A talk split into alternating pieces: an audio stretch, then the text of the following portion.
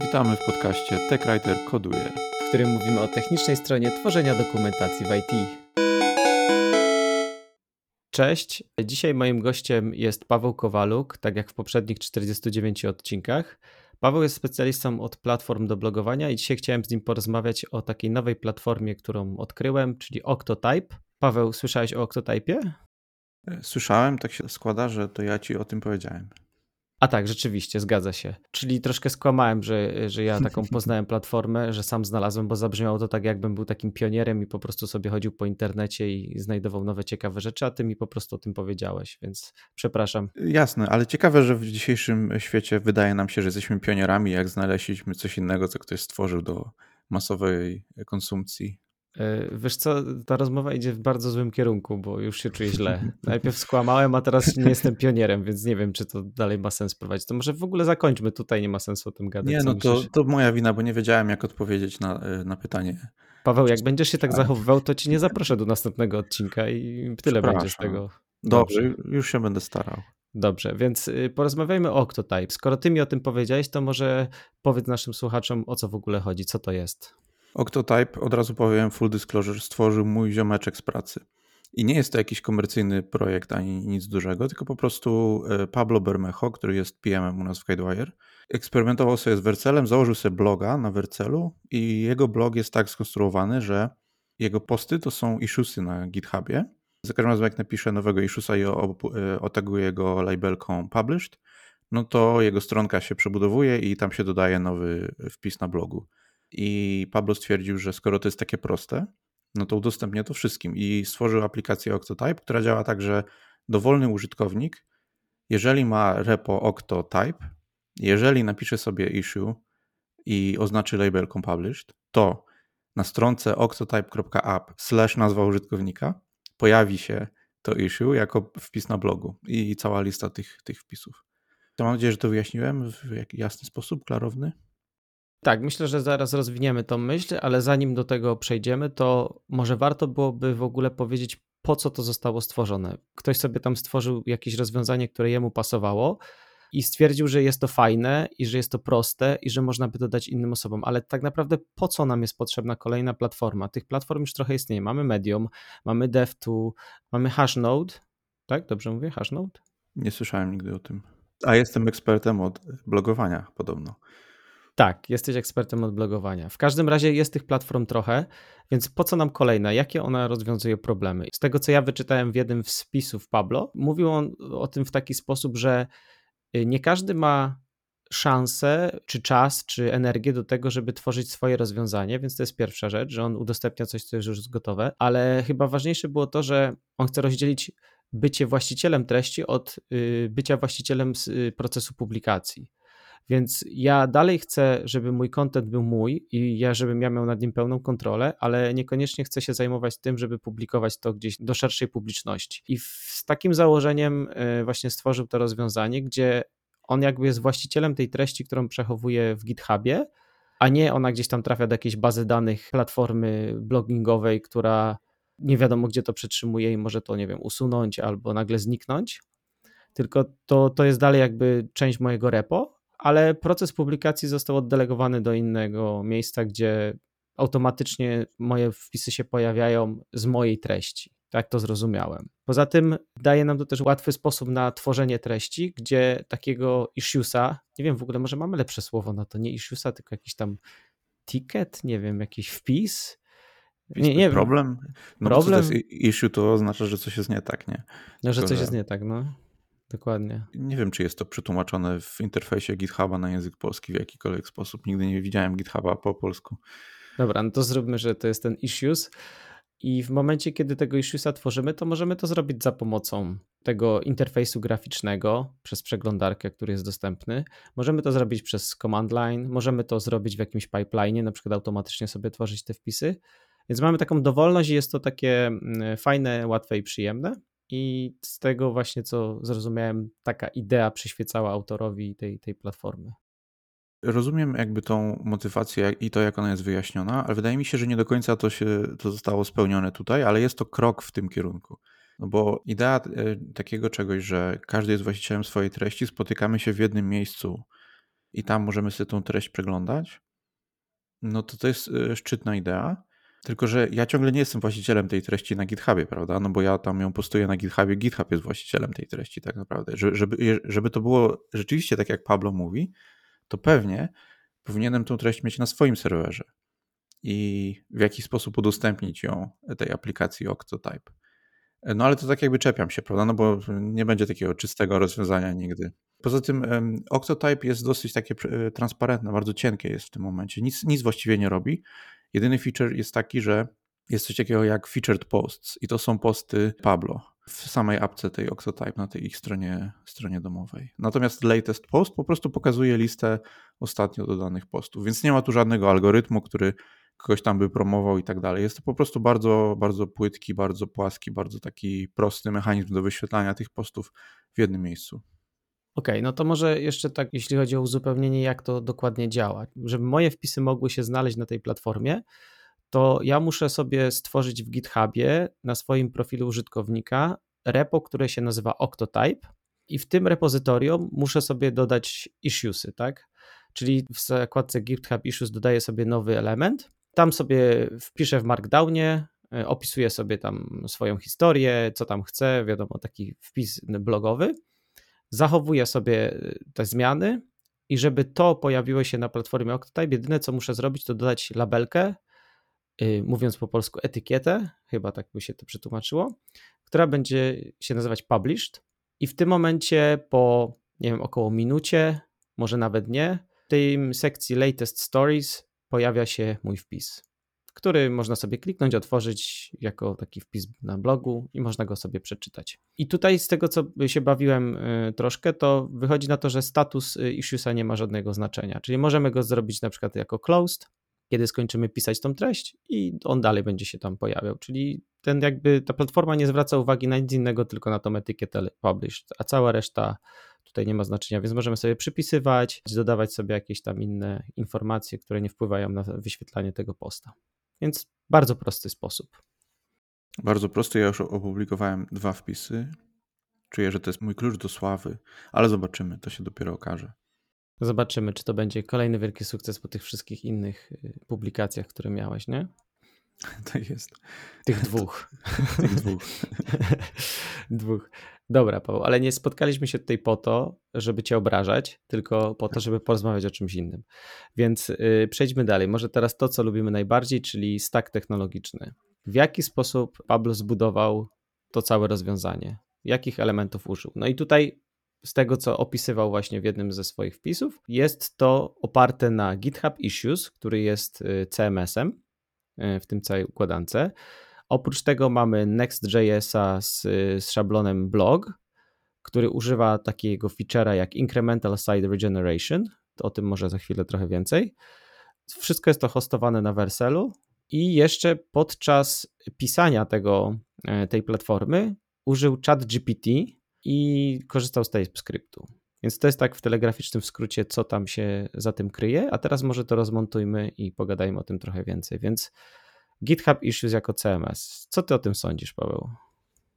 GitHub za darmo w cudzysłowie udostępnia nam przestrzeń na swoich y, dyskach, czy jak to tam oni robią, i ma y, wbudowane wszystkie te feature'y, które są potrzebne, żeby zarządzać issuesami. Czyli mamy tak, możemy tam umieścić treść, ta treść to jest tekst lub obrazki, możemy komentować wszystkie te issuesy, w komentarzach tam jakieś dyskusje się mogą y, toczyć, można reagować na posty, można reagować na komentarze. Można znaleźć te issuesy i tak dalej. E, zarządzamy tym, czy issues jest opublikowany w Octotype, czy nie, e, przez tą labelkę. E, więc jest to właściwie taki no, dosyć, dosyć potężny CMS. Jedyne, czego nam brakuje, to ludzi, którzy by to czytali, prawda? Często się trafia na GitHub issues, jak masz jakiś problem, szukasz czegoś i znajdujesz, że jest issue na ten temat. No i tam się może dowiedzieć, jak ludzie próbowali to rozwiązać i tak dalej. Octotype to jest trochę inny target audience. Bardziej mówimy o tym, że ja piszę swojego bloga, na przykład opisuję, jak stworzyłem tą apkę. Chcę się, tym, chcę się tym podzielić z kimś, więc ten jakby GitHub Issues jako ten CMS jest takim dosyć y, fajnym, bo załatwiony w cudzysłowie za darmo, elastyczny i właściwie ma te feature'y, których potrzebujemy. Dla mnie jest to takie właśnie nieszablonowe myślenie. W tym całym rozwiązaniu najbardziej zainteresowała mnie ta część, czyli GitHub Issues jako CMS. Szczerze to ja bym raczej nie pomyślał o wykorzystaniu Jiry albo podobnego systemu do trakowania tych issuesów. Jezu, jak to źle brzmi, nie wiem, jakoś zgrzyta mi to, jak mówię issues, ale nie potrafię nic lepszego wymyślić. No tak mówimy na co dzień, tak, tak No ten tak język mówimy, się no. uformował. No, no tak jak wchodzisz na dach, no to mówisz dach, nie wymyślasz jakiegoś prasuwańskiego słowa, tylko normalnie po niemiecku mówisz dach. Ale odmień to po prostu. No dach się odmienia po polsku, a odmienianie issue, issuesa i to, to jest kakao, jakaś... kakao, kakała, dalej mi kakao. Dobra, nie wchodźmy w to. Mniejsza. Następnym razem zamiast ciebie zaproszę Bralczyka albo Miotka i będę sobie z nimi rozmawiał na takie tematy, a nie Okej. o poważnych sprawach, a nie o takich jakichś dziwactwach. Więc wracając do issuesów, jest to bardzo fajne, nieszablonowe podejście, bo sam ten system się nie kojarzy z czymś takim jak tworzenie wpisów, czy jakiegokolwiek dokumentacji, czy czegoś takiego, tylko do tego, żeby się wymieniać informacjami na temat problemów i po to, żeby śledzić jakby ten cały proces rozwiązywania ich, tak? Nie wiem, czy to nie jest trochę tak jak budowanie jakby cywilizacji w, w obrębie drugiej cywilizacji, jak takie czasem pokazują gdzieś e, materiały z jakichś slumsów, e, Kowloon, gdzie dobudowane są linie wysokiego napięcia, jakieś rury tam gdzieś sobie biegną po ścianach. Po prostu ludzie sobie dobudowywali budynki do budynków, które istniały. Tak jakby ktoś tutaj sobie pociągnął kabel do GitHub Issues i sobie zrobił swoją jakąś tam radiostację czy stację telewizyjną. Czyli co, twierdzisz, że to jest takie nielegalne podpięcie się do, do sieci elektrycznej? No nie wiem, czy to jest nielegalne. Ciekawe, co na to GitHub by powiedział. Na przykład, gdyby nagle milion ludzi zaczęło wchodzić na Octotype. No nie wiem, nie wiem.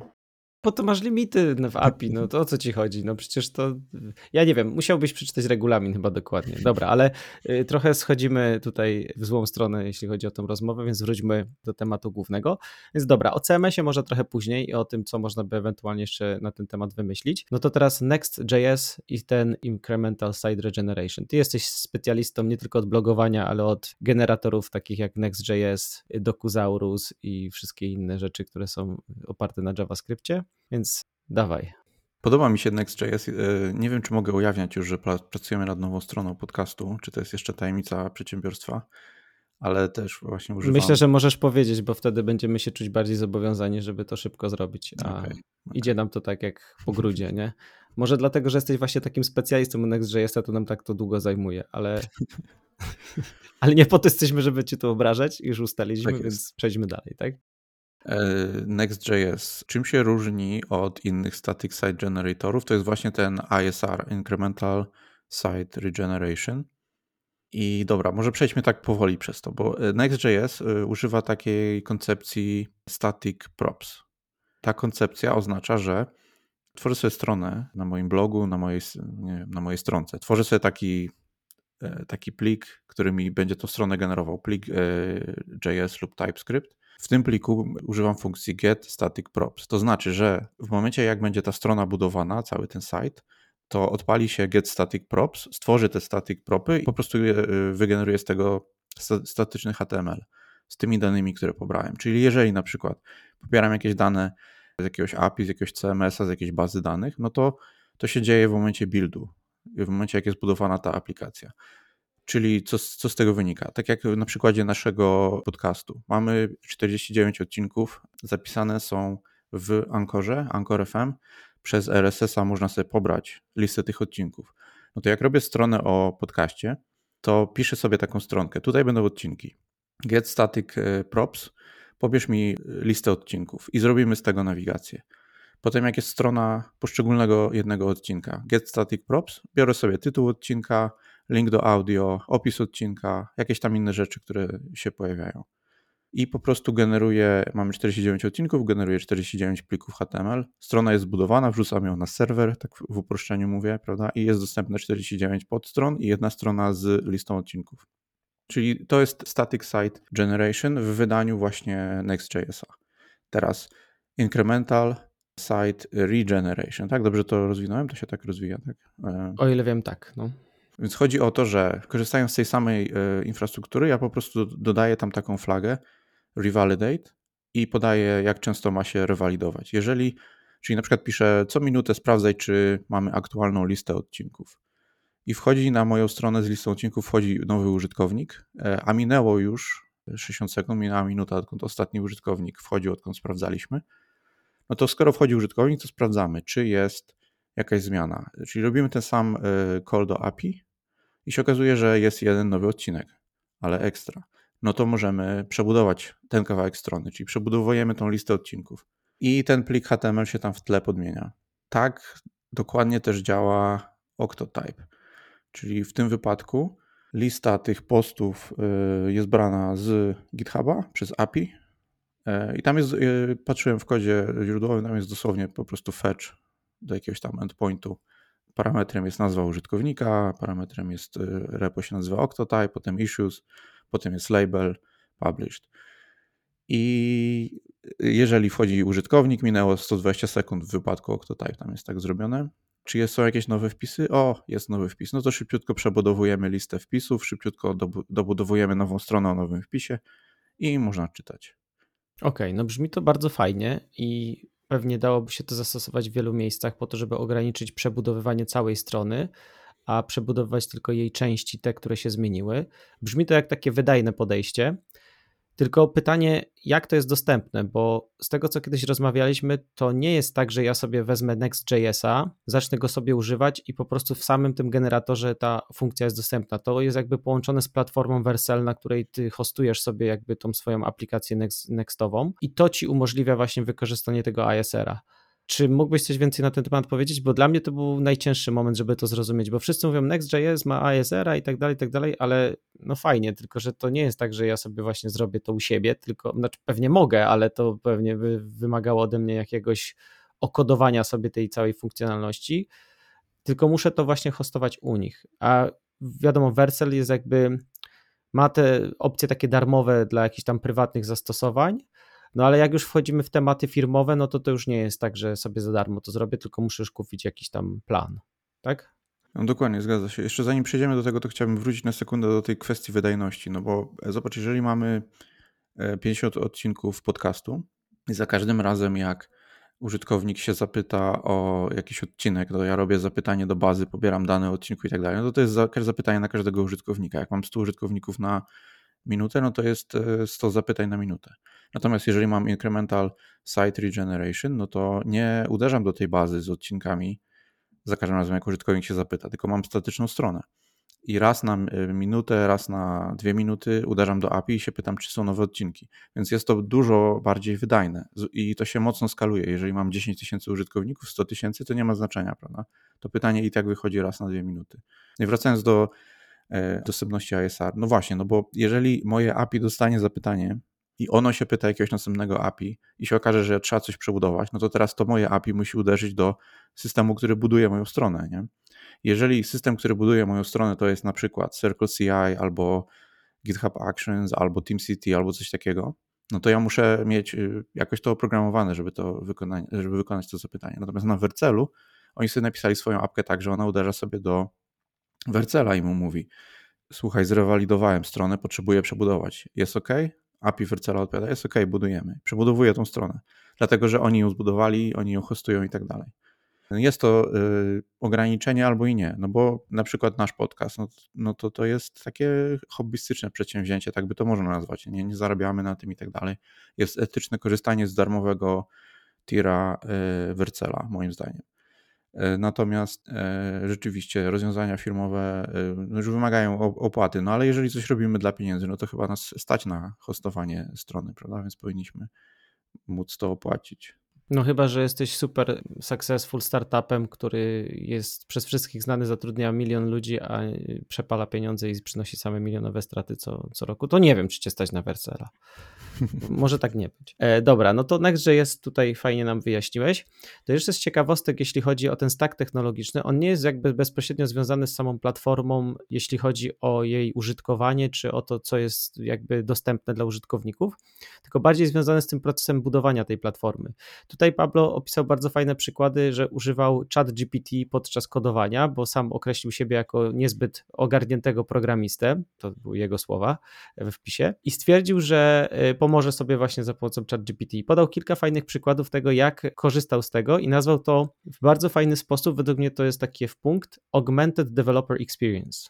I tutaj z tych ciekawostek, które ja sobie tutaj wyczytałem z jego wpisu, Mo mogę podać parę przykładów tego właśnie, jak ChatGPT mu pomógł. No właśnie, proszę, podaj. No to już ci podaję. Pierwszy z nich to była e, sytuacja, w której y, sobie pisał funkcję, miał jakąś chyba listę i na tej liście chciał wykonać po prostu map e, w JS-ie, no nieważne, w każdym razie jakąś tam funkcję sobie chciał wykonać i mu to nie działało. Miał problem z jakimś tam async await, no i się zapytał ChatGPT i on powiedziało ono i ChatGPT mu powiedział, powiedziało, powiedziała. No, dobre pytanie, nie? Bo nie mówiliśmy o tym po polsku. ChatGPT powiedziało, Powiedziało. No, powiedziało, było, że problem jest tu i tu. No i rzeczywiście tak było, nie? Drugim przykładem było to, że Pablo podał jakiś tam szereg wymagań. Weź mi stwórz taki element na stronie, gdzie, nie wiem, mam dwa kwadraty, które są wyrównane względem siebie y, w pionie i są ustawione tak i tak. No i na podstawie tych wymagań, które on napisał, ChatGPT mu napisało ten fragment kodu, który potrzebował. Więc to już troszkę level wyżej. Ciekawa sprawa. Kolejnym bardzo śmiesznym przykładem było to, że, znaczy śmiesznym, to było praktyczne, ale też było takie, taki element, bym powiedział, ludzki tutaj nastąpił, bo ChatGPT napisało fragment kodu, w którym popełniło błąd. E, I Pablo powiedział: Dobra, no to słuchaj, jest błąd, weź go napraw. A ChatGPT odpisało: Przepraszam, pomyliłem się, jeśli chodzi o ten kod poprzedni. Już naprawiam, teraz jest dobrze. Czyli jeszcze tak, y, nie dość, że ChatGPT poprawiło, to jeszcze przeprosiło, tak, że no co ja tu narobiłem. Bardzo tak? miło z jego strony. Ja mam Bardzo... podobne doświadczenie, jeśli mogę wrzucić tutaj na chwilę. Tak, tak, no. Pisałem sobie taki komponent na stronę, który ma zrenderować kod ze stringa, czyli mam napisany tekst jakiś, ktoś pisze w edytorze tekstowym jakiś kod i chce zrenderować ten kod jako komponent e, JavaScriptowy. Zapytałem się chat GPT, jak to zrobić, a on mi powiedział: Słuchaj, dobrze się składa. Możesz użyć funkcji React Render i tam wkleić sobie JSX i to się zrenderuje. A ja e, sobie to spróbowałem zrobić, bo mnie zaskoczyło, że to tak działa. Spróbowałem sobie to zrobić i to tak nie zadziałało. Sprawdziłem w dokumentacji, że napisane było, że nie przyjmuje e, JSX-a jako input. Więc napisałem do czatu GPT, czy na pewno React Render przyjmuje JSX jako input, a on mi powiedział, JSX jako, jako, jako string, jako input, prawda? On mi powiedział, nie, nie przyjmuje.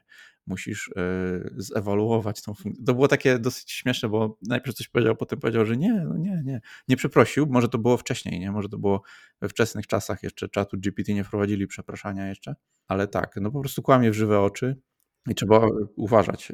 Może są różne persony ChatGPT. Na przykład moja persona byłaby inna od twojej, twoja persona y, ChatGPT była na przykład taka, że idę w zaparte, tak? Jak mnie złapią za rękę, to mówię, że to nie moja ręka, czyli pomyliłem się, ale się nie przyznaję do błędu, nie?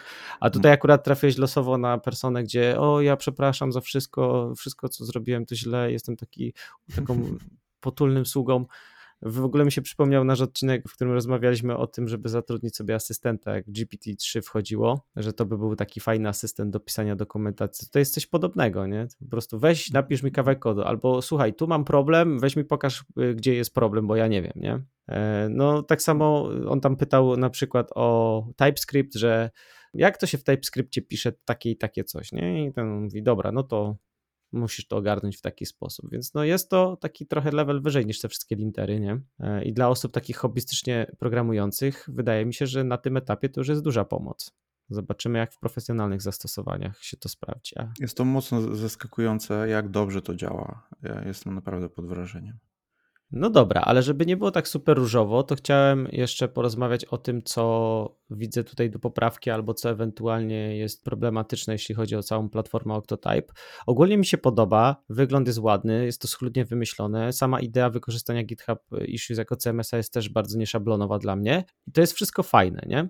Tylko zastanawiam się nad jedną rzeczą, bo tutaj właśnie była idea tego, że ja mam to swoje repo, i nawet jak mi ten Octotype zniknie, pozostaje mi to repo z tym moim contentem i tak dalej. Tak samo to, że nagle, wiesz, GitHub nie zniknie albo że ktoś mi tam nie zabierze tego.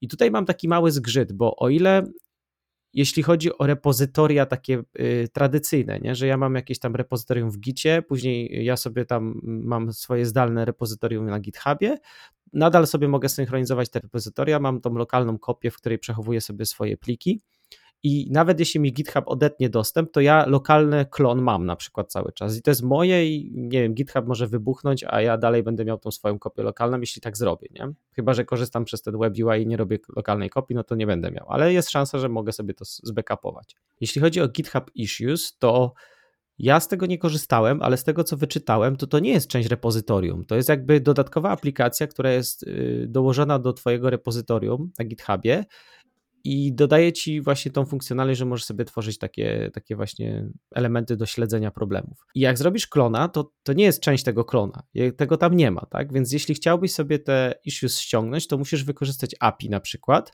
i zrobić sobie backup sam, nie wiem, napisać prosty skrypt, który ci pobierze przez restowe API te wszystkie twoje issuesy i zachowa je do plików, żebyś ich sobie nie zgubił.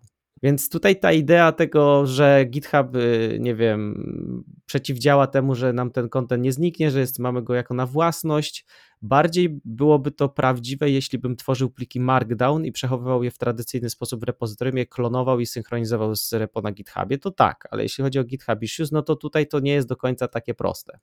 Więc jest to taki mały zgrzyt, jak dla mnie. Nie wiem, co ty myślisz na ten temat?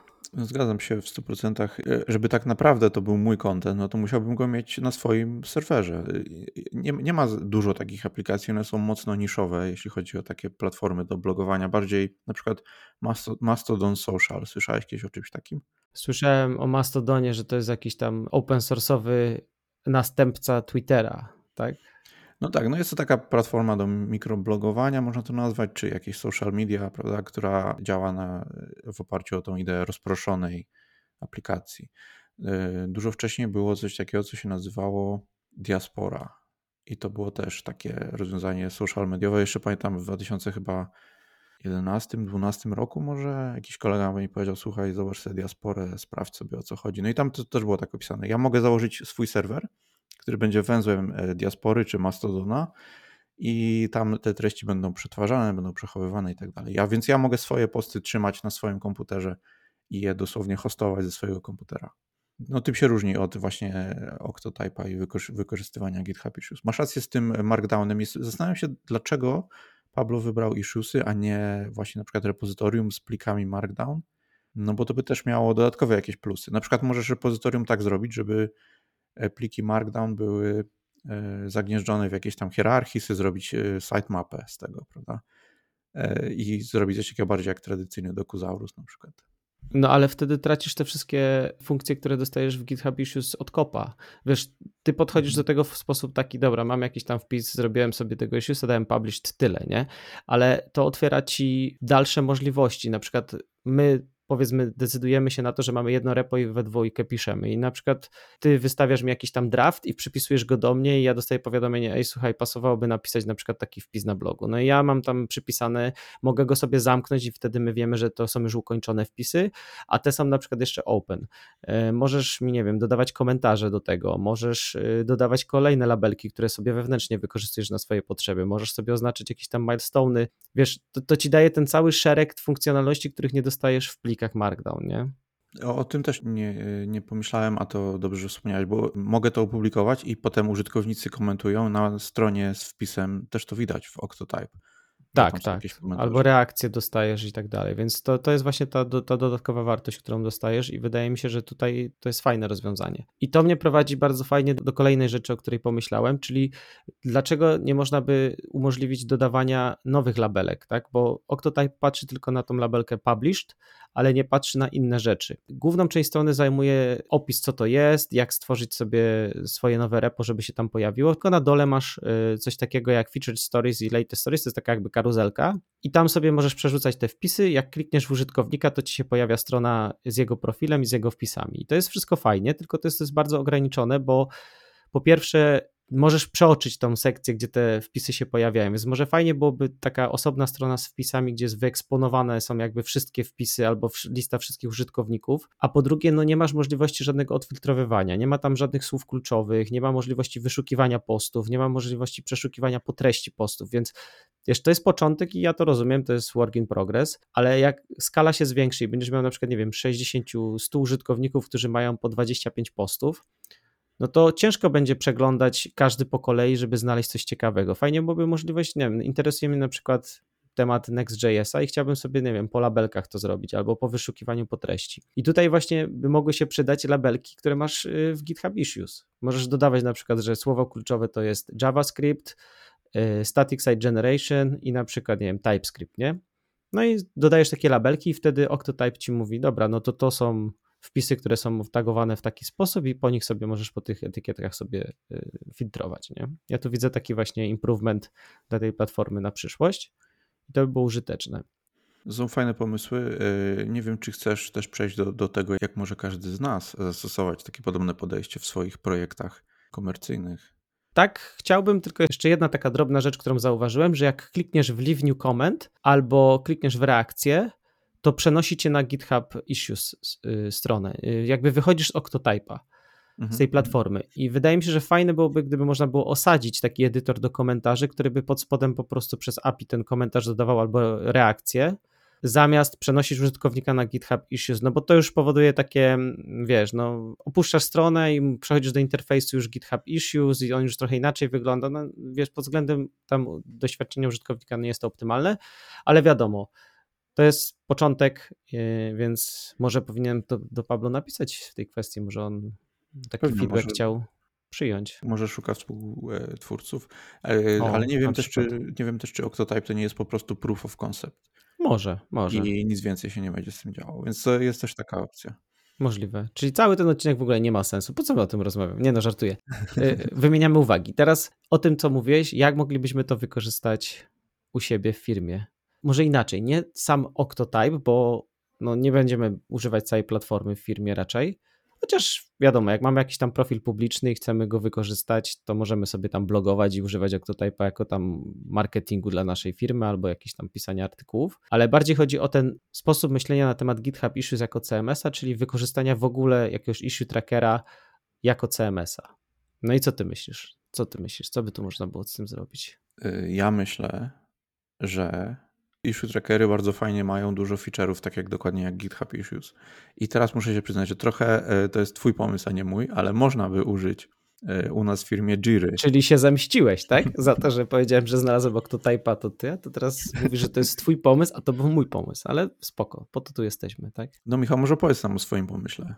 Dobrze, Paweł, skoro mnie już wywołałeś do tablicy, to powiem o tym. Yy, Myślałem o tym w taki sposób, że jak mamy przykładowo taką Jirę, bo my z tego korzystamy, więc bardziej znam to rozwiązanie, to moglibyśmy na przykład zamiast pobierać informacje o release notesach z jakiegoś pola w Jirze, którego używamy, bo my robimy to w taki sposób, czyli ktoś wpisuje do Jiry informacje na temat release notesów, my mamy generator, który przez API Jiry pobiera nam właśnie tą informację i generuje nam z tego pliki DITA albo markdowny, albo co tam chcemy, tak? I może zamiast tego moglibyśmy mieć taką stronę, która za pomocą fetchowania przez API nam wyświetla po prostu te release notesy, czyli yy, nie musimy tutaj dokładać kolejnego elementu jakiegoś tam yy, renderowania, pobierania, publikowania i tak dalej, tylko fetch przez API i mamy fajną stronę, jakiś tam szablon i wyświetlają nam się te release notesy. Wiadomo, to zależy od y, sytuacji, jak chcemy te release notesy dystrybuować, gdzie one powinny zostać y, osadzone, bo my na przykład osadzamy je w dokumentacji użytkownika, więc dla nas to zastosowanie nie byłoby najlepsze, ale może jak publikujemy takie release notesy na stronie y, produktu, to byłoby fajne rozwiązanie, żeby coś takiego zrobić, nie? No ale czekaj, to zróbmy taki design freestyle w tym momencie. No bo zobacz, y, mamy Jirę i powiedzmy, że mamy repozytorium Docusaurus. Tam są jakieś stronki, coś tam jest popisane, ale też chcemy tu mieć release noty, nie? No to możemy sobie napisać skrypt taki Node.js, który zrobi fetcha do API Jiry, pobierze release noty z jakimiś tam konkretnymi parametrami i je włoży w jakieś tam miejsce i wygeneruje statyczne pliki Markdown. I teraz ja mogę sobie te pliki wyedytować, skomitować i zbudować stronę.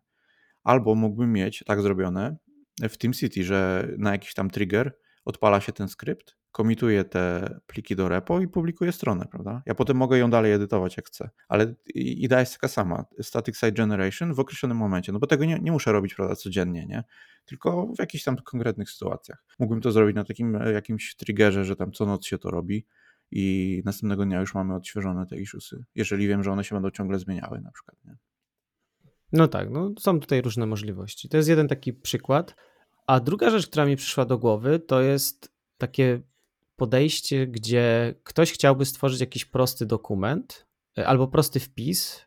Powiedzmy, mamy taki docsite, gdzie hostujemy sobie swoją dokumentację, no i mamy tam różne paczuchy z dokumentacją na przykład w HTML-u, która pochodzi z różnych źródeł, mamy linkowanie do tej dokumentacji, ale mamy też taką e, sekcję, która jest renderowana właśnie z Jiry. Czyli mamy jakiś tam zespół, nie wiem, deweloperski albo zespół product managementowy, który chce mieć możliwość publikowania prostych dokumentów na nasz doc portal, ale niekoniecznie chce korzystać właśnie z Dity, z Dokuzaurusa, bo to jest taki jakby za duży wysiłek dla nich, żeby setupować sobie jakieś tam generatory, pisać w VS Code i tak dalej, więc oni chcą sobie to pisać w prosty sposób. No i teraz dajemy im na przykład nowy rodzaj takiego ticketu w Jirze, bo mamy różne rodzaje, mamy tam bugi, action itemy i tak dalej, tworzymy na przykład post. No i ten post ma tam pole title, description, ma te wszystkie na przykład komponenty, wersję produktu, nazwę produktu, platformę. Możemy tam sobie dowolnie te pola konfigurować, ma jakieś flagi, na przykład gotowe, niegotowe i tak dalej, w zależności od potrzeb sobie ten szablon robimy.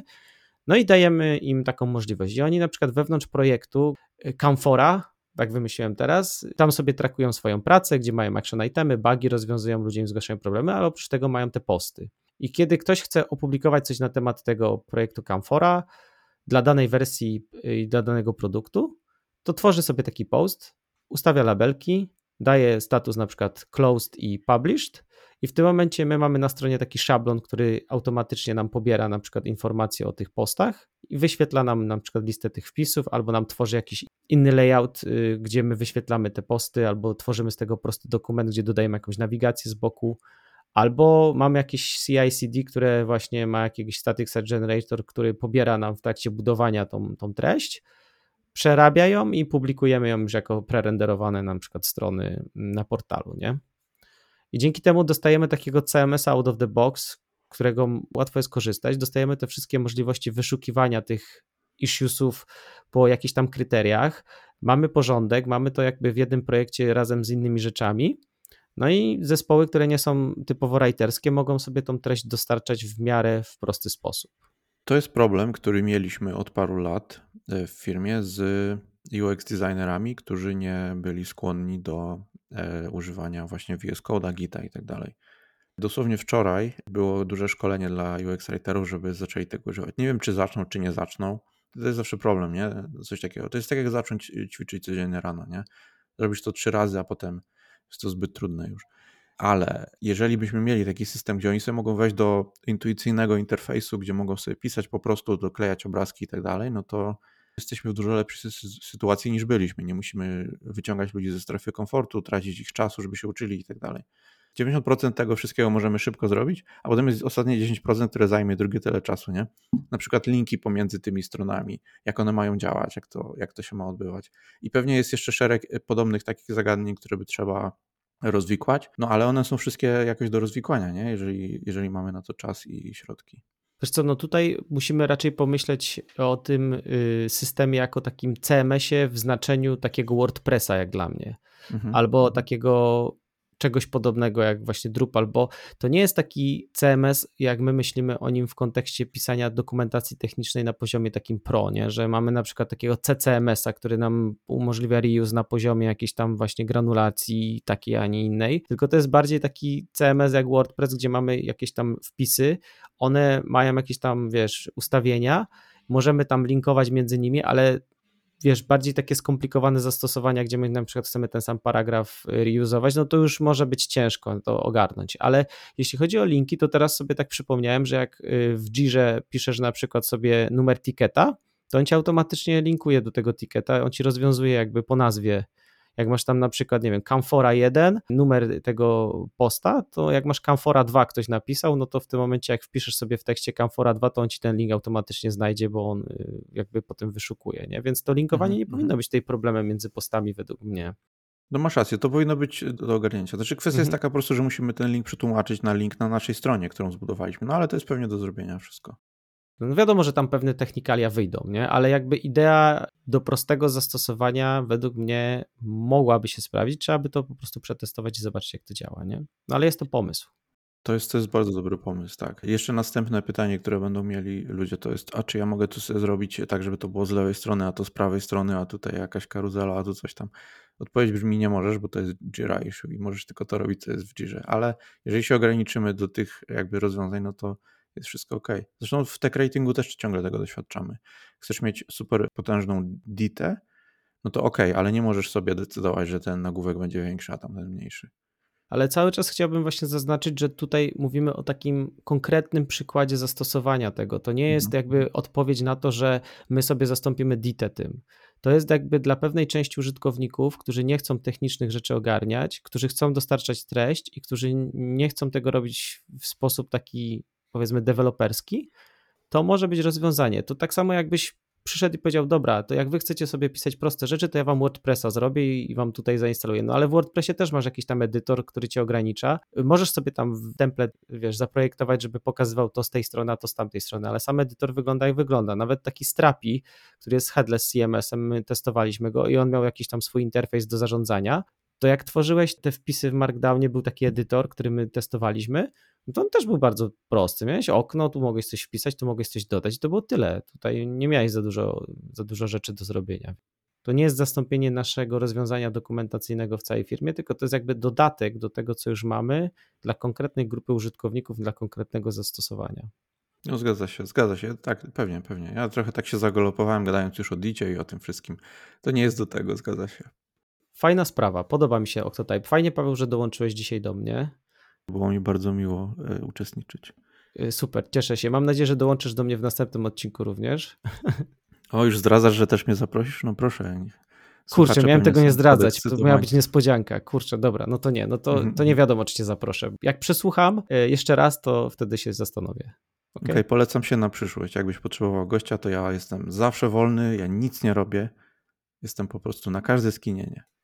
Super. Dobra, czyli podsumowując, Octotype, platforma do blogowania, szybko, łatwo i przyjemnie. Jeśli chcecie sobie spróbować, to wejdźcie na octotype.app i tam jest wszystko w napisane, jak w prostych krokach możecie zacząć blogować i zostać influencerami w świecie software developmentu. Dziękuję za uwagę. Ja dziękuję za zaproszenie i dziękuję wszystkim za odsłuchanie. Do usłyszenia. Do usłyszenia.